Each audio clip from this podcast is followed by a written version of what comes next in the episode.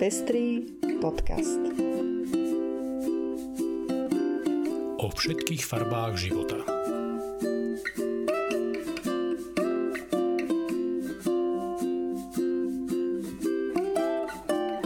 Vítame vás pri 59. vydaní Pestrých správ. Toto sú informácie, ktoré prinášame.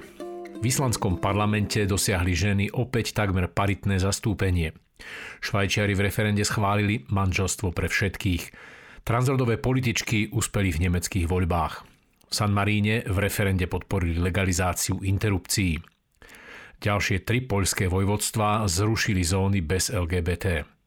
Páchateľom sexuálneho násilia na mladistvých hrozia u nás len mierne tresty.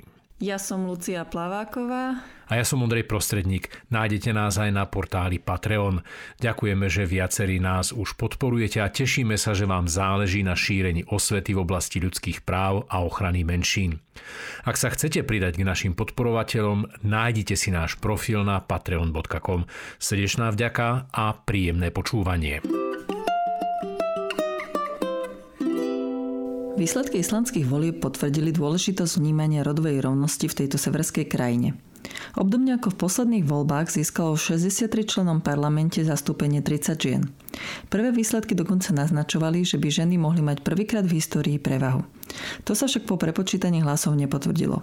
V každom prípade je to nasledovania hodný výsledok. Slovensko má skutočne čo dobiehať, keďže v jeho parlamente majú ženy iba 20-percentné zastúpenie a bez uplatnenia vyrovnávacích opatrení by ženy podľa prognóz mali paritné zastúpenie v slovenskom parlamente dosiahnuť až približne o 100 rokov. Keď to ešte prepočítam inak, ženy majú dnes 4 krát menšiu šancu získať mandát v slovenskom parlamente ako muži. A to stále okolo nás žijú ľudia, ktorým sa to zdá v poriadku a spravodlivé. Historickom referende, ktoré sme avizovali aj v pestrých správach, rozhodli Švajčiari v prospech manželstva pre všetkých. Za otvorenie inštitútu manželstva aj pre páry rovnakého pohľavia hlasovalo v nedelu 26. septembra viac než 64% oprávnených voličov. Švajčiarsko je jednou z posledných európskych krajín, ktoré zatiaľ takúto úpravu nemali. Referendu predchádzala 8-ročná kampaň. Je to pre nás veľké víťazstvo. Týmto sme sa zaradili medzi ostatné krajiny, ktoré ctia otvorenosť a pokrok, uviedla Debora Henny zo združenia Libero, ktoré kampaň organizovalo. Švajčiarská ministerka spravodlivosti Karin Keller-Suter v reakcii na výsledok referenda povedala, že zákon vyplývajúci z rozhodnutia ľudového hlasovania začne platiť od 1. júla 2022. Súčasťou novej úpravy bude aj možnosť transformovať doterajšie registrované partnerstvo na manželstvo. Väčšina západoeurópskych krajín už dnes umožňuje párom rovnakého pohľavia vstupovať do manželstva. Prvým štátom, ktorý to schválil, bolo Holandsko ešte v roku 2001. V roku 2013 sa pridalo Francúzsko a Nemecko takúto úpravu prijalo v roku 2017. Hoci prieskumy vo Švajčiarsku predpovedali víťazstvo manželstva pre všetkých, skutočný výsledok bol ešte vyšší. Príklad Švajčiarska by sa mal stať inšpiráciou aj pre Slovensko. Že totiž aj inak konzervatívne krajiny, ktoré donedávna dokonca nepriznávali ani volebné právo ženám, sa môžu stať otvorenými a veľkorysými k svojim občanom. Nedávnych voľbách do nemeckého parlamentu úspeli za stranu zelených dve transrodové političky. Stalo sa tak prvýkrát v histórii Bundestagu. V rámci svojho pôsobenia sa obidve poslanky nechcú venovať aj právam LGBT ľudí. Tessa Ganserer, podľa ktorej je ich úspech aj symbolom otvorenej a tolerantnej spoločnosti, sa chce venovať zjednodušeniu procesu právnej tranzície v Nemecku. Nike Slavik vyzýva k Národnému akčnému plánu boja proti homofóbii a transfóbii a posilneniu federálneho antidiskriminačného zákona. Rovnako vyzýva k ukotveniu práva na seba určenie, ktoré môže pomôcť transrodovým ľuďom k zabezpečeniu súladu ich úradných záznamov s ich rodovou identitou bez zbytočných prekážok a požiadaviek. San Marino v nedávnom referende zrušilo zákaz interrupcií. Za zrušenie úplného zákazu, ktorý v tomto mestskom štáte platil ešte od roku 1865, hlasovalo 77% účastníkov a účastníčok referenda.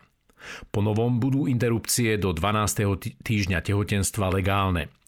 Neskôr je možné legálnu interrupciu vykonať len v prípade ohrozenia zdravia a života tehotnej ženy alebo pri zistení poškodenia plodu. San Marino doteraz trestalo porušenie úplného zákazu interrupcií väzením v dĺžke 3 až 6 rokov. Ženy, ktoré chceli podstúpiť interrupciu, tak zväčša zašli na územie Talianska, kde boli interrupcie legalizované v referende v roku 1978.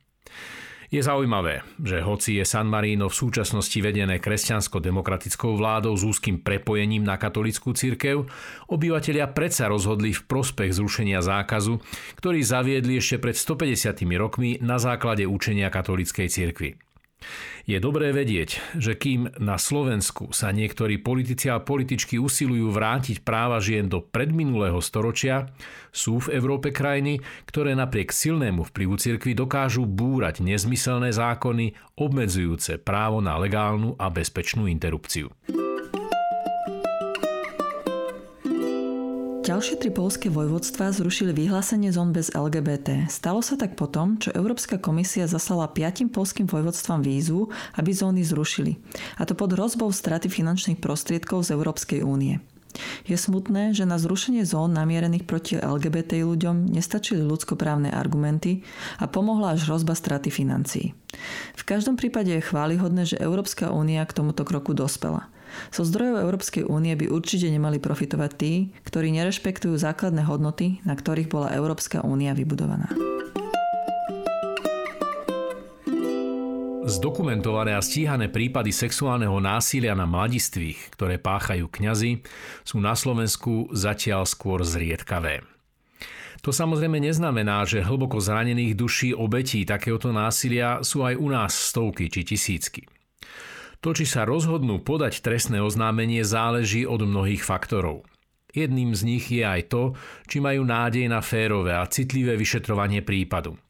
Často sa totiž stretávajú so spochybňovaním svojich výpovedí, so stigmatizáciou a aj keď označeného páchateľa usvedčia, títo obídu často len s podmienkou. Dôkazom toho je aj nedávne pojednávanie v prípade bývalého katolického kňaza Ladislava Jurčíka. Ten počas svojej aktívnej služby na rôznych pôsobiskách dlhé roky sexuálne zneužíval mladistvých. Prokurátorka v prípade navrhovala trest, nad ktorým skutočne zastáva rozum. Dva roky podmienečne a povolenie naďalej vykonávať prácu s deťmi počas podmienky pod dozorom inej osoby po jej uplynutí aj bez dozoru. Hoci prokurátorka navrhovaný trest pár minút pred začiatkom pojednávania stiahla, už samotný fakt, že právny poriadok u nás umožňuje tak mierne tresty, musí na mlčiace obete pôsobiť odradzujúco. Ako informoval hovorca súdu, prípad je vrátený na došetrenie. Dobrou správou teda je, že páchateľ za svoje činy dostane snáď primeranejší trest – Tou zlou je, že na Slovensku je téma sexuálneho zneužívania mladistvých kňazmi stále tabu.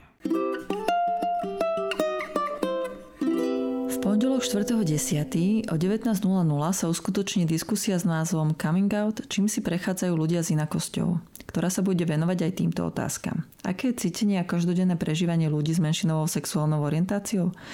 Čo minimálna až nulová tolerancia voči inakosti spôsobuje? Sú ľudia z LGBT komunity osameli a neviditeľní? Akú úlohu v ich psychickom prežívaní zohráva seba prijatie, akceptácia a komunita? Hostkou bude psychiatrička Mária Matisová, ktorá vyštudovala Lekárskú fakultu Univerzity Komenského v Bratislave, pracovala na psychiatrickej klinike Lekárskej fakulty Univerzity Komenského a UNB v Bratislave, je členkou nesiskovej organizácie No More Stigma, kde sa snaží o destigmatizáciu starostlivosti o duševné zdravie. Pracuje na klinike duševného zdravia Kalma, venuje sa okrem iného aj práci s LGBT komunitou. V dňoch 6. až 11. oktobra sa uskutoční už 15. ročník filmového festivalu Inakosti. Prináša filmy, vďaka ktorým môžu diváci a diváčky lepšie spoznať osudy LGBTI plus ľudí a život dúhovej komunity. Prehliadka filmov odštartuje v Bratislave 6. októbra v kine Lumier a v pláne sú aj ozveny festivalu v ďalších slovenských mestách.